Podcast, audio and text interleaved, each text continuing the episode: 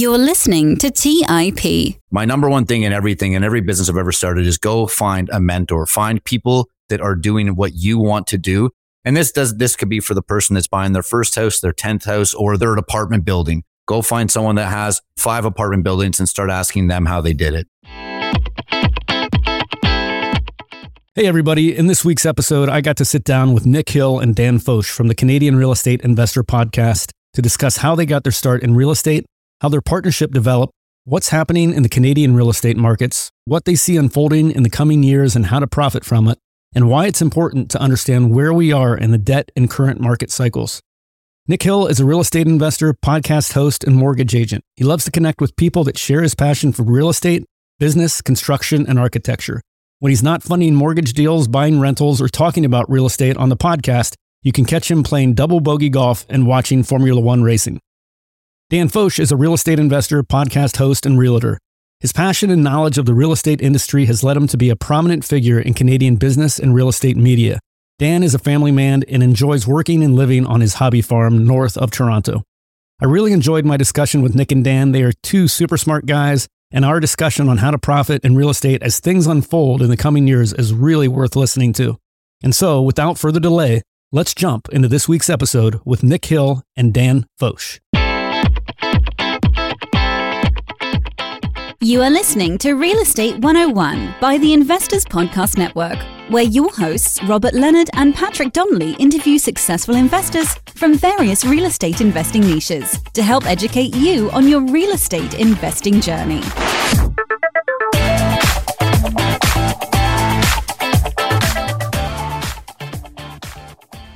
Hey, everybody, welcome to the Real Estate 101 podcast. I'm your host today, Patrick Donley, and I've got a pretty unique situation today. I've got two Canadian investors, Nick Hill and Dan Foch, with me today. They are the co hosts of the Canadian Real Estate Investor podcast, which is a great show that I've been listening to the past couple of days in preparation for this.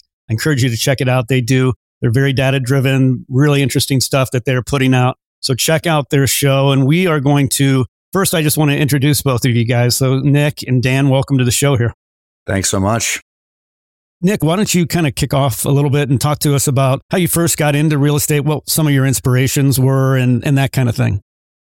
Yeah, for sure. So, first and foremost, thanks so much for having both of us on. It's always so fun when we get to do these.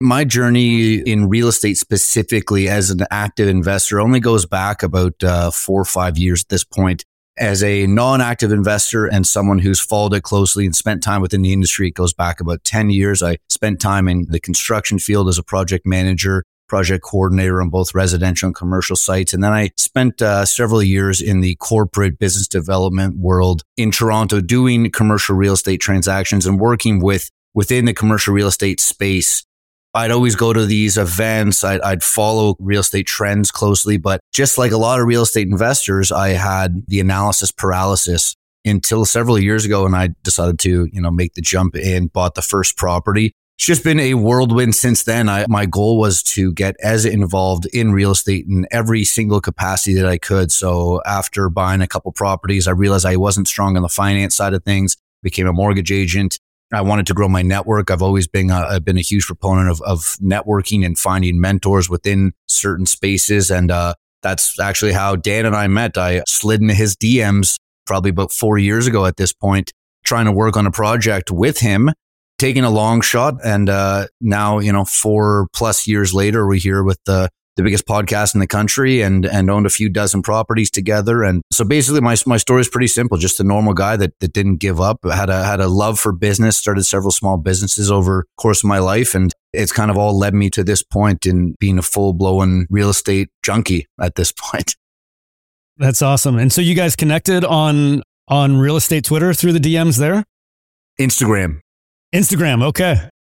Instagram, I think. Like I so I had a property listed for sale and Nick lives in in the area that I had this investment property. I think it was a fourplex listed for sale and he reached out and he was like really interested in that property and I was like, "Oh, like let's let go do a tour." And uh, we did a tour and he was like, "How would you like fundraise on a deal like this?" And I was like, "Well, like why don't I just show you? Like I'm not really having a ton of success selling it, so why don't we just see if we can fundraise and bring in some equity partners on this deal?" And so we literally just like bonded over trying to do a deal together and I often find like a lot of people say don't mix business and friendship, but I find if the business portion comes first, it actually ends up working pretty nicely. And, and it seems to be, you know, we get along well, we make decisions well as business partners in the podcast and, and on our investments. And so it was really good. Probably the only good thing in my life to happen out of a DM slide. I'm a real estate broker and an, and a real estate investor. And now I guess I've evolved into a little bit of like an analyst in the Canadian housing market. And, you know, I do a lot of stuff with the media. So like I write for Real Estate Magazine and a couple of, of real estate media groups up here just talk about real estate a lot. I'm a director of economic research at a real estate brokerage as well. So really constantly looking at the macro view and the micro view of what's happening in the data side of real estate in Canada. And I'm really hoping to expand that view into North America and eventually globally. And that spills over a lot into our podcast. It's a very data driven podcast. So that's kind of where we evolved out to where we are. My inspiration of being a real estate investor is honestly, I'm really attracted towards the idea of providing affordable housing to people. I think a lot of investors want to hold luxury properties or sexy properties or Airbnb or self storage or whatever.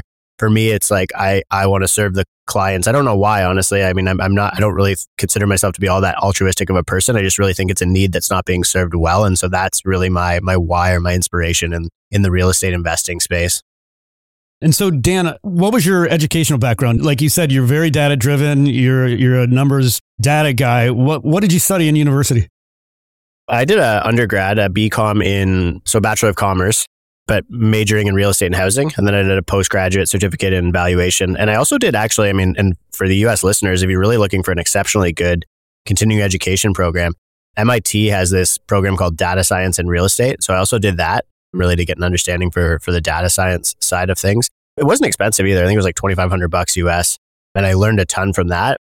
So I definitely have like a little bit more of a technical educational background, probably underqualified by comparison to a lot of US investors. I think like, you know, you've got a lot of people who did a BCom in real estate and then maybe an MBA or something or, or a, a JD MBA or something like that. But Canada only has three real estate undergrad programs right now, which is hilarious because most of our business economy is actually from real estate and housing. That's my background there. Cool. And Nick, what about you? What did you study in undergrad? Dan's the much smarter of the two of us here. I uh, I actually was going to be a uh, a lawyer. I was watching a lot of Suits back in the day, and I thought, well, that would be a fun job. And then I started speaking to actually the gentleman who's now my my real estate lawyer, and he looked at me. He's like, "You don't want to be a lawyer." So very quickly, I finished up. Actually, Dan and I went to the same university up here, and I took political science and law courses ended up not becoming a lawyer, obviously, quickly finished that program and went into construction engineering management. And that's how I kind of started off my real estate career was actually on site on, on construction sites. I, my dad had done a bunch of renovations growing up. So I knew how to get my hands dirty and I liked that side of things. Love the architecture and the design aspect of real estate as well. Cool. And so you guys met what, four years ago, it sounds like? Do I have my numbers right? Yeah, about that. Yeah. Or so years Three ago? years, I think. I want to say three years. Yeah. Okay. And so what came first? That deal that you tried to do together where Nick, you were learning from Dan was, what was that like? How did that end up? What was your learning like, Nick, from that experience with Dan? At that point, I wouldn't call myself a beginner. At that point, I had, I think, three duplexes under my belt and a background in the space. Then I teamed up with Dan and, and realized how ignorant and naive I really was. That deal actually has a, a really funny story you know, Dan, Dan did entertain me and he was like, yeah, sure. You know, let's work on it. What did you have in mind? And myself being in the position where I was trying to team up or joint venture or at least work with in some capacity a guy much smarter than I am, uh, someone that I, you know, admired and respected. I had to figure out a way to add value to him. And that's my advice for all of the early on investors out there. Find people that you want to work with and figure out how to add value to them. So I told Dan, I was like, look, I, you know, my parents live fairly close to that property. I know the area very well. Let me put together a package for it and we'll try to take it out to investors.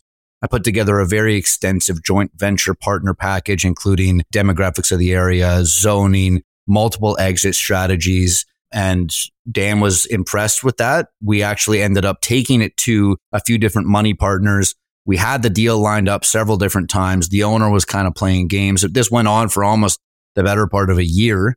Um, again, just going back to, you know, not giving up. And if you've been in real estate long enough, you know that certain transactions can happen in a minute and other transactions take a year or more to get done. Long story short, we, we didn't get the deal done. We lost it in, you know, the 11th hour after making multiple million dollar plus offers and going back and negotiating could have been a bit of a blessing in disguise because about eight months ago, a tornado came and completely destroyed that building. Bit of a blessing in disguise, but it was that deal and that experience with one another that I think, you know, led Dan and I to now own 30 plus properties together, have the podcast and, and have our hands in a bunch of other real estate deals as well. That's awesome. I, I want to hear more about the podcast. That uh, talk to me about how that developed, what it's been like. You said you're more data driven, but I've listened to several episodes and I want to get into a couple ones that I enjoyed that I thought our listeners would love. But talk to me about a little about the podcast and what that's been like for you guys. Take it away, Dan. Yeah, so I can start on that one. I think I was podcasting even, you know, before I had met Nick, and that was sort of how he reached out to me. Like he was maybe one of my four listeners, but um, I was I basically had a show where I, uh, you know, I would just interview people because I was I just had this very much like you, Patrick. I had this thirst for knowledge. I wanted to learn as much as I possibly could.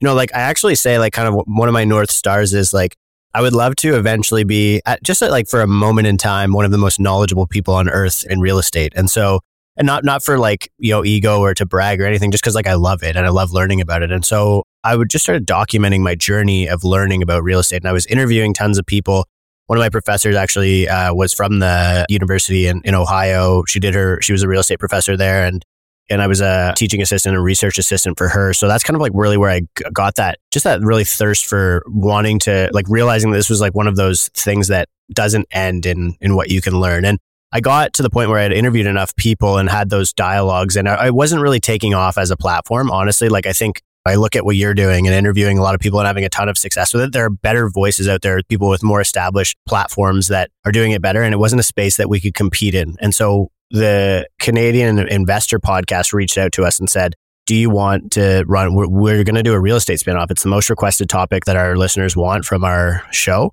would you be interested in hosting that? And do you have a co-host? And I said, I have a co-host and I would definitely be interested in doing it. And so I didn't really know what we were getting into. And then we started listening to their stuff and I was like, damn, this is going to be a lot of work. Like these are really, really thorough researched episodes. And it kind of just, Nick and I really just started like Nick still has, you know, he's like he mentioned, he approached me a little bit further behind in his investment career. So he has this awesome way of looking at things of creating value, like real tangible value for investors.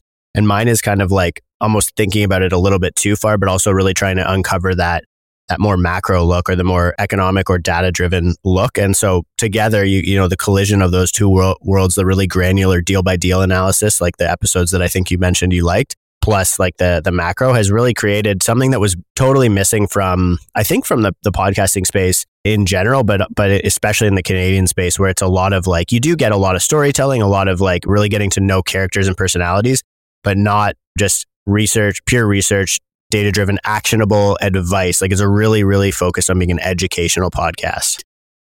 I love it. You talked about the thirst for knowledge and the hunger for just information. Talk to me a little bit about where you follow trends. What's your main source of information that you're, I know there's a variety of things, but talk to us about some of the avenues you're using. Yeah, so I'm a lot like you, real estate Twitter. I have Google alerts set up for like every real estate terminology and I comb through those like every morning. But I also subscribe to like a lot of economists. So I subscribe to like all of the Federal Reserves and I and I follow LinkedIn is actually a great platform for interacting with economists. I find that they publish really good information on there. Probably so far the only good use case I've found for LinkedIn actually, maybe for like sliding into the DMs of developers and investors perhaps, but following a lot of economists, I, like in Canada, we have really a, a, very oligopolistic banking system. So we have six major financial institutions that handle the majority of credit for real estate investment. They have a very vested interest in doing exceptionally good research on the housing market and the real estate market, and they put out really good data. Organizations like ULI, Urban Land Institute, which you have in the US, build NAIOP. I consume all of their information. All of the major commercial real estate brokerages, I consume all of their information as well. The cap rate reports, the quarterly insights, what has happening in different asset classes. I just really try and read and summarize as much stuff as I possibly can. And I really just, I got a lot of followers on social media from sharing charts. Like in Twitter, it was like literally just screenshot, inject my 140 character commentary, and then somehow grew to, you know, 24,000 followers from that. Social media like TikTok, even similarly now, like just pointing at the same charts. And so that's really like digesting charts is where I got a lot of it from. Economist and people smarter than me that's really what I do. Just read stuff that people smarter than me have to say. You do a great job at it and you can tell like the love of it comes across and like the handful of podcasts I listen to I, on your Twitter as well like it's it's really great stuff to check out. So I encourage people to to follow you and both and both you and Nick. Nick oh, you mentioned the portfolio. I wanted to hear a little bit about your guys' strategy together how you're funding and finding deals a little bit and talk to us a little bit about just the business partnership both within real estate and with the podcast the podcast is a separate entity, separate corp that we actually any of the money that we get here, we we either use to reinvest into this business to grow the podcast, to sponsor the events that we have and, and host across the country. And then eventually, you know, that money will be allocated to, I'm sure, go and buy more property as, as most of our capital seems to be allocated towards these days. I can speak for Dan only so much, but both of us have real estate holdings outside of the buying group that we're part of. I own some with my parents. We own some with other partners. I think Dan does as well. And then the bulk of our portfolio is made up of a, uh, of a team of, of five people. So we have, we have an investment banker, a C, CPA, CFA, a good friend, a mutual friend and, and, partner of both Dan and I, who's amazing on the private mortgage side of things and kind of acts as, as the CEO of, of the group. So we've got a really great group of people and what we've done is been able to identify, similar to you, those secondary, tertiary markets that are not sexy. And truth be told, we're not buying the sexy stuff in the not sexy places.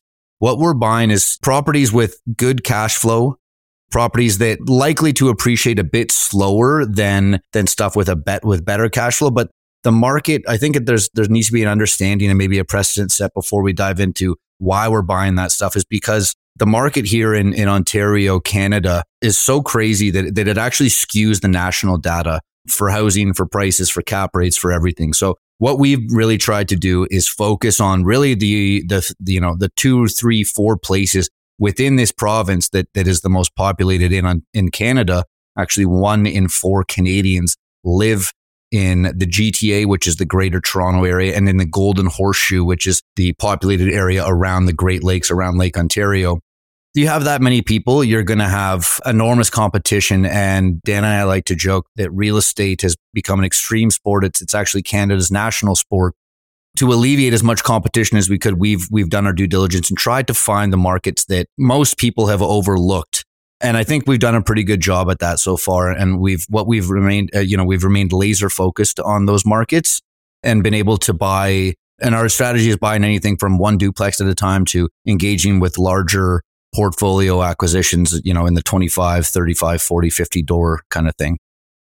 I might expand on that a little bit actually myself, just because we're just getting to that layer of financialization of housing that you're seeing in the US. So, where you guys have, you know, your uh, Blackstone putting together large portfolios of single family detached homes, Canada's really just getting to the forefront of that. We're, we're, I'd say earlier in our housing, our long term housing cycle than where the US stands. And so we have a company here called Core Developments and Blackstone just crossed the border and set up an office in Ontario as well, but have no intentions of purchasing single family detached homes. But there are some groups that are starting to amass large funds. And so a big portion of what we're hoping to do is be almost an aggregator of deals to put together portfolios that make it economically sensible for these larger institutional players to end up purchasing in the fullness of time. And so that means, you know, you, you get, a, you know, you, you buy assets that you'd be comfortable holding on a long period of time based on your cap rate or cash on cash return. And then some other fundamentals, like most of the stuff we're buying, frankly, is bought below replacement cost. So we're buying at a negative land value. So if you had to rebuild the house, you'd have to get the land at negative $250,000 as an example to make it make economic sense. So that's obviously a great little price floor as well for us. But the other piece is the cash flow and the cap rates are typically between six to 8% for the stuff. So just uh, for a little bit of an outline of the metrics that we're targeting for, and we go for, you know, typically duplex up to fourplex. We will go, we are getting into some larger stuff now, but it does become a little bit different because you start getting into commercial financing when you get to larger scale assets. But assembling a portfolio and then being able to say, okay, now we can either hold this and it's like almost an institutional scale asset now that it's a whole portfolio of these multiplexes, or it's compelling enough that we could flip this out to a, you know, a Blackstone, not active in Canada, but maybe some of those other players that are active in the Canadian market at four to 5% cap rate and make a huge return and then take our cash and scale into the next phase of our real estate investing career. So you know, planning so that we're purchasing assets we'd be happy holding, be totally fine with bag holding, right? Like you you were mentioning holding your Bitcoin bag all the way from the top to the bottom. We want to be the same way with the real estate, but also being in a position where we are poised and positioned to sell well if we need to, or if the opportunity exists. Let's take a quick break and hear from today's sponsors. Hey everyone, it's Patrick, your host of Millennial Investing. Every year, my buddies and I do a guy's trip to escape the cold and dreary Ohio winters. Once we pick our destination, without fail, we all jump on Airbnb and find an incredible place to stay. We just got back from an amazing trip in Palm Springs, California, and our Airbnb home was a huge part of creating memories we'll never forget. I loved it so much, I'm taking my family back to Palm Springs for spring break, and we're staying in an Airbnb home my kids fell in love with and picked out themselves. While I was there, I had the realization that my own home could be an Airbnb. It's an excellent way to earn some extra cash whether you're saving up for your next vacation, paying off some bills, or investing, your home might be worth more than you think. Find out how much at airbnb.com slash host. That's airbnb.com slash host. Hey guys, have you ever wondered if there's an AI tool like ChatGPT specifically built for the stock market? A tool that not only does the research and analysis for you, but also allows for dynamic discussions? Well, wonder no more. Meet Meyka, your AI powered stock research assistant, now enhanced with real time stock data. Let Meyka do the heavy lifting for you to significantly reduce your research time. And the best part, Meyka is 100% free. Ask Meyka questions like Explore the financial health of Apple through a summary of its balance sheet. Compare the financial statements of Apple and Tesla. What is the analyst price target for Microsoft? What is the social sentiment analysis of Amazon and millions of other queries right at your fingertips? Visit Meyka.com. That's M E Y K A.com. Buy low, sell high. It's easy to say, hard to do. For example, high interest rates are crushing the real estate market right now. Demand is dropping and prices are falling, even for many of the best assets. It's no wonder the Fundrise flagship fund plans to go on a buying spree expanding its billion dollar real estate portfolio over the next few months. You can add the Fundrise flagship fund to your portfolio in just minutes and with as little as $10 by visiting fundrise.com slash millennial investing. Carefully consider the investment objectives, risks, charges, and expenses of the Fundrise flagship fund before investing. This and other information can be found in the fund's prospectus at fundrise.com slash flagship. This is a paid advertisement. All right, back to the show. Nick, you had mentioned Land Bank to me prior to the interview starting. Is that what you're describing, Dan? Is is Land Bank? Is that the company you guys are doing together? Yeah, so Land Bank's actually like a mortgage bank basically in the Canadian space. So we do I mean, I think in the US commercial real estate space you see a lot of people doing this, but in Canada economy just always gets so oligopolistic. Like it just every so we have like, you know, you have your big 5 commercial real estate shops you have your big six banks. We have like four telecom companies. Like we don't like real capitalism here in Canada. I'll be completely honest and just, you know, say it that way. And so the difference I think is there's this gap now that's formed in the market where all of the small players in the real estate space, you know, you're running the mill real estate brokers or mortgage brokers don't have the knowledge base to serve those, let's call them sub institutional investors. You have institutions, you know, your pension funds, all of your large asset holders. Let's say they're 50 million plus on the asset and land size. And then you have people below, let's say, $2 million. And typically your big five banks, big five commercial real estate brokerages, big five mortgage brokerages that are on the commercial debt side only serve that institutional plus category, 100 mil plus. So there's this missing middle, economic missing middle where nobody, there's deals that are, we just say very simply, too big for the small guys, too small for the big guys. And that is land bank is really designed to and you're seeing a lot of guys in real estate twitter doing exceptionally good work in this space in small submarkets across the us we want to do the same thing for the canadian market you know keeping in mind that the canadian market gdp wise and population wise is smaller than california. If we take california you know you if you could specialize in one area of that size and, and population that's basically exactly what we want to do and or what we are doing with land bank in the canadian market right now that's super cool. Nick, you guys put out an episode that I really enjoyed listening to. It was 10 lessons to survive until 2025. Can you go into that, just kind of your overall look at the market and what investors should be doing now to kind of prepare to prosper in the next three, four, five years? Yeah, for sure. I mean, look, the list episodes are are always fun to do because I think people just love being able to be like, okay, you know, if I do these five things, this will happen. We try to title everything obviously with a, a certain element of responsible clickbait. That's just the nature of the game we're in here. I think that episode aside, there's there's a few things that that any and all real estate investors should be doing especially the the newer ones and that's making sure that you one have the the right power team and that you you always have a mentor you know what one of the things we talked about in that episode and many others is people set goals and they think those goals are written in stone when they're not right it's a moving target and almost everything in real estate is a moving target right T- looking at a deal 5 years ago and comparing it to something now doesn't make sense because you're in a different interest rate environment you're in a different pricing environment for instance, in Canada here, we now have a massive housing crisis because our government is allowing 500,000 immigrants to come in every year, which is wonderful, but we don't have anywhere there to put them. So what can real estate investors do to survive until 2025? That's really it's basically looking at the the rate environment that we're in right now, which is going one way in both America and in Canada. So how do we adapt to that rate environment? Well, one, you start to run your numbers differently. You start to look at deals differently, but you also are able to find more opportunities. So I think it really comes down to, again, like, like you've said a number of times, finding your niche. And then within that niche, finding the power team to help you execute that exercise more prudence and be more strategic than than you were in the last few years where anyone could go in and make money off of real estate. Now we're back in a, a time and a place where you need that knowledge. Stay as informed as possible, but at the same time, and this might be a bit of an oxymoron, stay as informed as possible, but block out all of that noise and really only focus on the things that you can control. You can't control interest rates. You can't control rising rents. You can't control falling home prices. What you can control is where you find deals, how you find deals, and the exit strategies that you build into those deals. Dan, anything to add to that?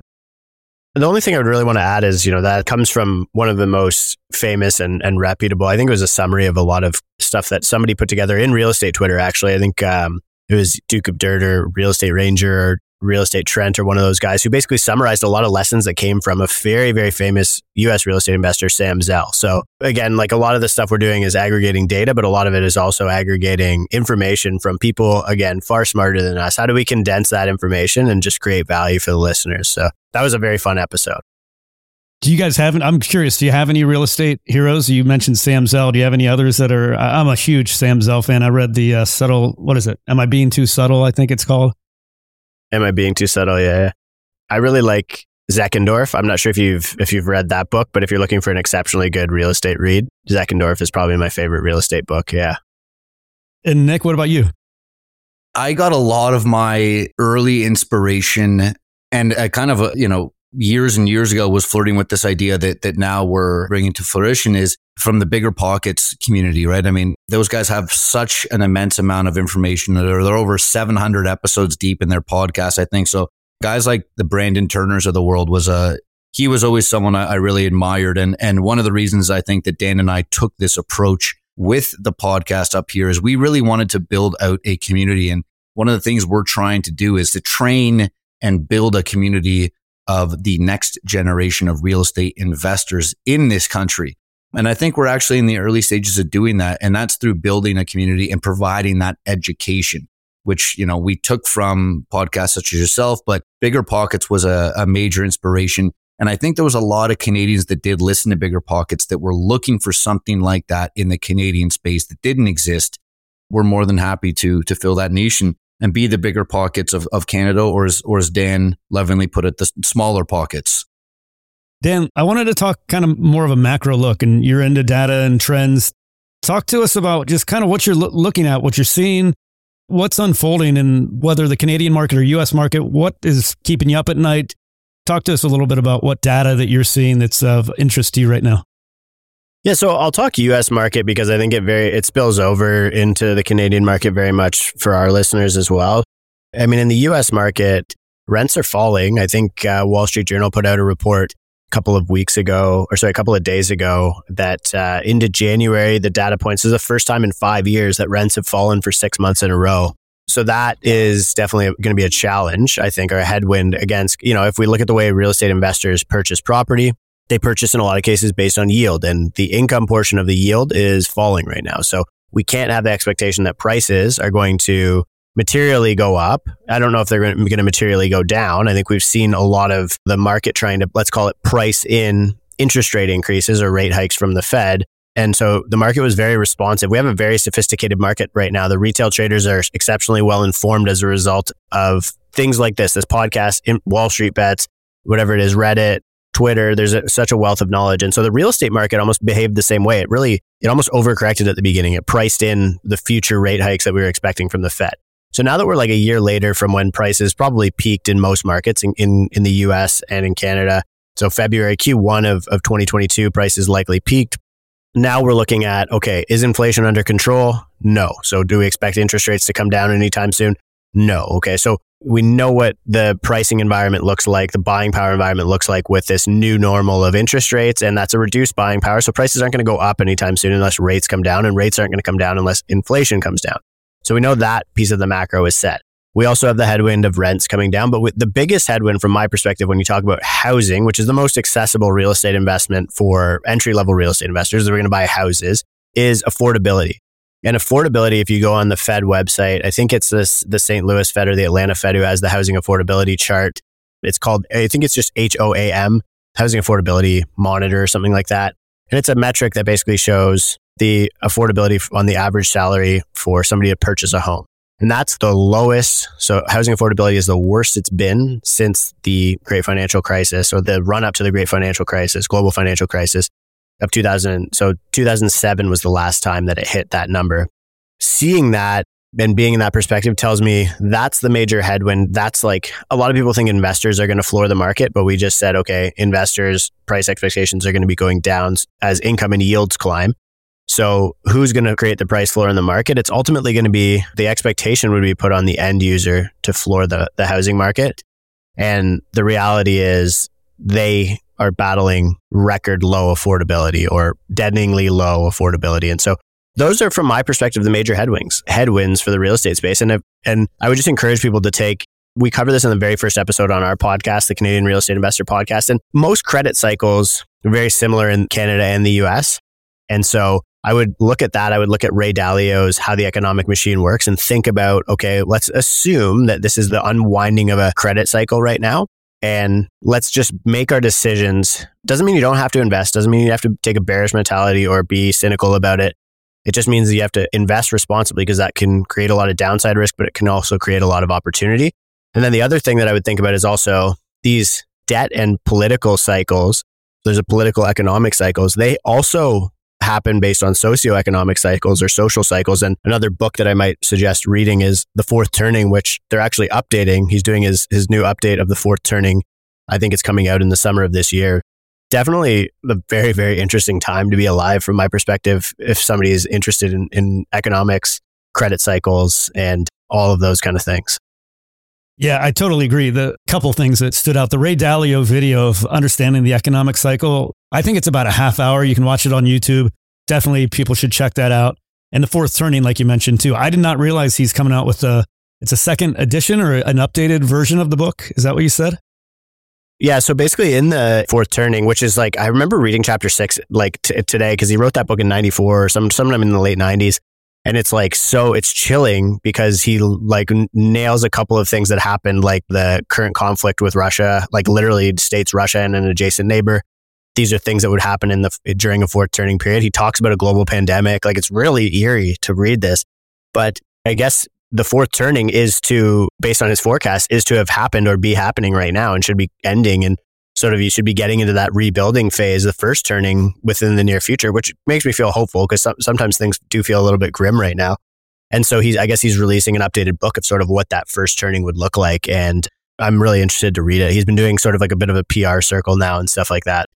Yeah, if you probably now that we're, we're having this conversation, it'll start showing up in your reticular activation system and you'll start seeing it everywhere. So, but I'm, I'm really looking forward to that book. Yeah, that's cool. So the fourth turning, just to, so for people that don't know, that's kind of the end of a political and economic cycle, correct? And the we're in that right now.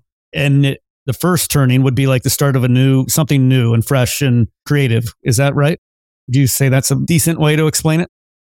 Yeah, and basically the way the way that it's structured, totally, yeah, you nailed it. And so the way that they kind of structure it based on like what he describes is it's basically the result of whatever generation is is ruling kind of like ruling the world at this time. So right now the most uh, elder generation would be baby boomers and so the world is sort of a function of the values that they hold based on the way that they were raised and then as they start to die off just based on natural causes or old age, then the new generation starts to take over. So I guess it would be your Gen X's and they hold a different set of values and and the way that the whole thing cycles, the turnings are based on what the you know the culmination of, of society is doing as a result of these different. They call them saeculums, I think, which is a quarter of a hundred years or twenty year cycles. And it, it's just really interesting to think about. I mean, there's really no way to verify whether or not this is true, but it all really resonates when you're reading the book. Like, I just remember like nodding my head. I'm like, oh, this is all very, very true. So, yeah, I mean, right now it's handing over from one generation to another and seeing this new, you know, faith in institutions because the end of a, the fourth turning is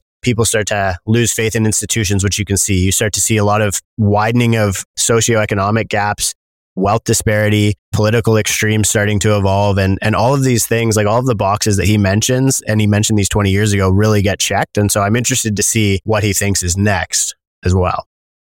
That is, it's fascinating stuff. Like the whole demographics and all of the movements and changes that come from that is fascinating. I'm really going to keep an eye out for that next book, and uh, I'll look forward to it.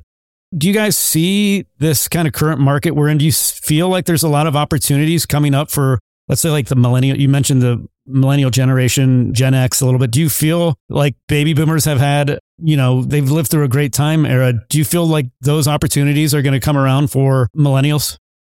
Yeah, I do absolutely. So I would say, you know, I mean, baby boomers had a relatively easy like if you even just look at I'm not trying to by any means say like certain things that they went through were easy, but economically there's evidence that it was simpler for them to succeed financially than it was for subsequent generations. And then at the end of all of that, you know, they kind of created this world in which interest rates have basically been on a steady decline for the past 20 years, you know, say for the global financial crisis and then thereafter, basically on a downtrend since then. And so we've really created this extremely credit dependent world. And now they're kind of exiting that world. They were allowed, they were able to amass a ton of capital have a ton of equity as a result of this declining interest rate environment. And now all of a sudden, they hand off the economy to the younger generations in this kind of really messed up state where you have far too much money in circulation. You know, M2 money supply is, is like really creating, a, I guess, a challenging world for the financial system. But also, you know, you have all of these new, very sophisticated financial instruments and a very credit dependent. You have a high, high household indebtedness, at least in Canada, US isn't so bad. You guys kind of solved your problem. You learned your lesson after the global financial crisis. But yeah, I think it's going to create a lot of opportunity for us, but it also comes with learning a new way of thinking because we are entering a real, like a new, a tide change or, you know, like this is, or almost like a sea change. Like this is really a new you have to be willing to enter into a new way of thinking around interest rates, around stress testing properties, around how to make money. We have to think cash flow first. Can we can we rely on capital appreciation the way we were able to for the past 20 years? And I think the whoever is leading the the thought experiment or the thought leadership in that way of what this new investment real estate investment world ends up looking like, I think if they make the right decisions and if you form the correct market thesis on kind of how the macro is going to play out over the next 20 year cycle, which is really the timeline that you should be trying to hold real estate assets, there's a ton of opportunity, probably equal opportunity to what baby boomers who bought at the onset of this 20 year interest rate decline had. So I would say, yeah, absolutely. I'm expecting probably the next two to three years will be literally once in a lifetime investment opportunities for our generation. I'd just like to add to that quickly there's that quote and, hard times create strong men, strong men create good times, good times create weak men, weak men create hard times. I think, you know, based off of the cycle conversations that, that you two just had, which I agree and that are fascinating, the long wave stuff, we're at a point where we have created hard times, but through that, we can become better people, right? I mean, if you look at the last recession, you look at guys like Sam Zell or even Grant Cardone, that's really where they made their fortune. And you know, if things had continued on the trajectory that they were on over the last few years, the millennial investor would have an extraordinarily hard time getting in and likely in some markets never be able to. I completely agree. I think that we're we're going into a, a whole new world here where the game is going to be, you know, the rules have changed and, and we're playing a new game. The millennial investor nowadays is also more equipped from a knowledge standpoint than than any other generation before. So utilize that knowledge, figure out how to apply it. Let's take a quick break and hear from today's sponsors. Hey everyone, it's Patrick, your host of Millennial Investing. Every year, my buddies and I do a guy's trip to escape the cold and dreary Ohio winters. Once we pick our destination, without fail, we all jump on Airbnb and find an incredible place to stay. We just got back from an amazing trip in Palm Springs, California, and our Airbnb home was a huge part of creating memories we'll never forget. I loved it so much, I'm taking my family back to Palm Springs for spring break, and we're staying in an Airbnb home my kids fell in love with and picked out themselves. While I was there, I had the realization that my own home could be an Airbnb. It's an excellent way to earn some extra cash, whether you're saving up for your next vacation, paying off some bills, or investing. Your home might be worth more than you think. Find out how much at airbnb.com/host. That's airbnb.com/host. Buy low, sell high. It's easy to say, hard to do. For example, high interest rates are crushing the real estate market right now. Demand is dropping and prices are falling, even for many of the best assets. It's no wonder the Fundrise flagship fund plans to go on a buying spree, expanding its billion dollar real estate portfolio over the next few months. You can add the Fundrise flagship fund to your portfolio in just minutes and with as little as $10 by visiting fundrise.com slash millennial investing. Carefully consider the investment objectives, risks, charges, and expenses of the Fundrise flagship fund before investing. This and other information can be found in the fund's prospectus at fundrise.com slash flagship. This is a paid advertisement. Hey guys, the Range Rover Sport leads by example. It's got powerful on road performance and commanding all terrain capability and combines assertive on road performance with the signature Range Rover refinement that you'd expect. The third generation Range Rover Sport is the most desirable, advanced, and dynamically capable one yet, and redefines sporting luxury. It's got advanced cabin technologies such as active noise cancellation and cabin air purification, which offer new levels of comfort and refinement. The purposeful cockpit like driving position sets the tone for a focused interior that promotes exhilarating driver engagement. Award winning Pivi Pro infotainment is at the heart of the experience and provides intuitive control of the vehicle systems. You can also enjoy a dynamic drive in total comfort with optional 22 way adjustable, heated, and ventilated electric memory front seats with massage function. Design your Range Rover Sport at LandRoverUSA.com. That's LandRoverUSA.com. All right, back to the show. Do you guys have any just kind of broad strategies that you're doing to prepare for this or things you would recommend for younger investors to get ready for these opportunities? Anything that come to mind real quick? Big thing is just like being liquid, deleveraging, like trying to, you know, I mean, it's all just regular personal finance stuff, I think, but it's really easy to think you're a rocket surgeon in a 20 year bull run, right? Maybe there's an interruption for you in the States, but like, you know, I mean, think about the lead up to the global financial crisis where everybody thought they were a genius and could make money buying and buying real estate because the equity was increasing by 10, 20, 30% a year it's been like that in the equity space and in the real estate investing space on a slower pace or scale, smaller magnitude, but for the last, since the global financial crisis, basically. And so I think the big thing I would say is like start thinking smart. Stop thinking that the economy is just going to grow infinitely because we are really entering a very, very weird time for the global financial system. We're seeing onshoring, we're seeing conflict, we're seeing changes in the interest rate environment, we're seeing changes in fiscal and monetary policy. I mean, again, I would really liken real estate and almost anything in the world right now to very much being a stock picker's market. Right now, the market might be in a bull run or it might be sideways, but if you pick the right racehorse, if you bet on the right racehorse, you're going to win and you can win big. If you bet on the wrong one, you can lose big. And so if you pick the right real estate asset, if you have the right investment thesis and really, really formulate that, I can't tell you what it is. Like mine might be, I might be, I might just outperform the average and that might be okay for me. But somebody listening to this might be like, I think that, you know, this certain asset in this certain location is going to be the perfect investment for this exact reason and they nail it and they will completely outperform anything that anybody on this show could do and and right now we actually have the opportunity to do that whereas the past little while it was like everything did well, but it all kind of, perf- there was no like really huge outlier returns. There was no anomalies. There was no life changing money really available other than basically through leverage or taking excessive risk. And a lot of that, and I'll wrap this one up because I'm rambling a little bit, but a lot of that came from my perspective, the disparity that we saw as a result of this gap between wealth and or the upper and lower middle class and the, the erasure of the middle class. And people started to feel this feeling of desperation. They had to take big risks. They had to make those, you know, those YOLOs, the Wall Street bets moves in order to get from the lower to the upper class. And so this financial desperation evolved.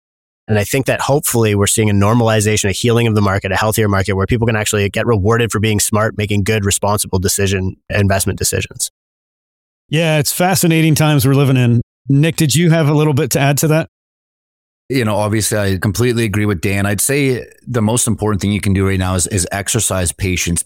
Be more strategic than ever before. Add a couple points to every one of your numbers. Add another month for your construction schedule under promise and over deliver to yourself and remain hyper focused, right? Don't get stuck in that analysis paralysis. You said it yourself, Patrick, you can spend a decade learning, but you will never get that practical knowledge that you do on your first deal, whether it goes good or bad. And it will go good if you have the right people around you and if you've done your due diligence. So front load as much of that work as possible. And, uh, my number one thing in everything in every business I've ever started is go find a mentor, find people that are doing what you want to do and this does, this could be for the person that's buying their first house, their 10th house, or their apartment building. Go find someone that has five apartment buildings and start asking them how they did it. There's a great value investor, Mohnish Pabrai. I'm not sure if you guys are familiar with him, but he wrote a book called The Dhandho Investor. And one of his main things is he calls it just cloning. And same thing that you just mentioned, Nick, just like find somebody that's doing what you're doing. You don't need to be a rocket scientist in any of this stuff. Find somebody that's already done it and just replicate it. You know, it's not always as simple as that, but it certainly helps. So I wanted to wrap up here, guys. I really appreciate you guys being on the show and sharing what you're up to. For our listeners that want to learn more about you, your podcast, what's the best way for them to do that? For anybody who's looking for, you know, exposure to the Canadian real estate market and, and likes the kind of stuff that we're saying, we have a show called the Canadian Real Estate Investor Podcast. It's it's twice a week, Tuesdays and Fridays and uh, really data driven approach to investing in real estate. And honestly, in the Canadian market, so a lot of the principal stuff that we do, the fundamental stuff is probably very similar to the US. And it's harder actually to, to do well in Canada because our real estate is so overpriced. So if you can succeed in our market, you probably can succeed exceptionally well in the US market. So that's called the, Canadian Real Estate Investor Podcast is available on all platforms. I'm pretty active on um, real estate, Twitter, Instagram, TikTok. I'm trying to pick up as well. YouTube, I haven't really done exceptionally well, but I have a very unique last name. It's actually a famous French name, and the most expensive real estate in the world is actually on this street, Foch Avenue in Paris, the main street in Paris. But Daniel Foch. So if you just Google it, F O C H, you should be able to find me. It'll probably just Google will give you the platform that it thinks you're most likely to click on. So that's probably the easiest place to start for me. Great. And how about you, Nick? Same thing for me, you know, try to be as active as I can, not as active as Dan because he is a machine when it comes to content. But yeah, you can find me at my buddy Nick. You know, you add me and we're automatically friends. That's Instagram, Twitter, and I'd be on the same YouTube channel as Dan. And then, yeah, go check out the podcast. It's available wherever you listen to podcasts. And a lot of the, I know, you know, a lot of your audience is obviously in America. What we do is Canadian focused, but we do talk a lot about fundamentals and strategies and, and, real estate principles that are kind of evergreen and, and that can be applied whether you're buying real estate in Switzerland, Costa Rica, Ohio, or Toronto. Also, we have a central bank in Canada, but it just follows what your central bank does because the Fed rules the world right now. We basically talk about Powell and the Fed more than we talk about what's actually going on in Canada. So we touch on US macro and global macro a lot too. Yeah, and I was just saying that I, I really would encourage our listeners to check it out. You've got a lot of great episodes that I enjoyed, and it's like you said, there's a lot of applicability both in Canada and the US that apply. Guys, I really wanted to thank you for your time and uh, appreciate you guys being on the show and uh, also for having me and doing the interview. Yeah, likewise, really appreciate it. It was an awesome conversation. Hey, everybody. I just wanted to make a quick postscript here in regard to a comment that Dan made about a real estate hero of his book that he mentioned called Zeckendorf. The book is called Zeckendorf, Z E C K E N D O R F. Its subtitle is The Autobiography of the Man Who Played a Real Life Game of Monopoly and Won. This is a book that Sam Zell said any real estate investor needs to read. He implores investors to read the Zeckendorf book. I picked it up after Dan mentioned it. I'd never heard of, of it. It's a fascinating read. It's a page turner. I hadn't come across a book like this in terms of, of a biography since Titan, the John D. Rockefeller story that Ron Chernow wrote. Really a great book. I highly recommend it for anyone that is just interested in, in need of a good read. The book starts with William Zeckendorf's early life, his start in the real estate business, moving on to a bunch of his notable projects and successes, his first development in New York's Upper East Side, the construction of Century City complex in Los Angeles. The guy just had amazing perseverance, vision, and was an incredible innovator in the real estate space. It also just talks about how he strategized about things, how he thought about things, how he dealt with setbacks financially, legal battles, etc. It's just an incredible story about his approach to real estate development. The guy wasn't content simply to just build buildings. He really sought to create entire communities and thought about the quality of life for everybody that lived in an area. Incredible master at assembling the right team of architects and contractors and engineers to bring his vision to life really paints a picture on how to do that that I found incredibly interesting and, and applicable to some of the my very small projects. But highly encourage all of you guys just to check out the book Zeckendorf that Dan recommended in the interview. Okay, folks, that's all I had for today's episode. I hope you enjoyed the show, and I'll see you back here real soon. Thank you for listening to TIP. Make sure to subscribe to We Study Billionaires by the Investors Podcast Network. Every Wednesday, we teach you about Bitcoin, and every Saturday, we study billionaires and the financial markets. To access our show notes, transcripts, or courses, go to theinvestorspodcast.com. This show is for entertainment purposes only. Before making any decision, consult a professional. This show is copyrighted by the Investors Podcast Network. Written permission must be granted before syndication or rebroadcasting.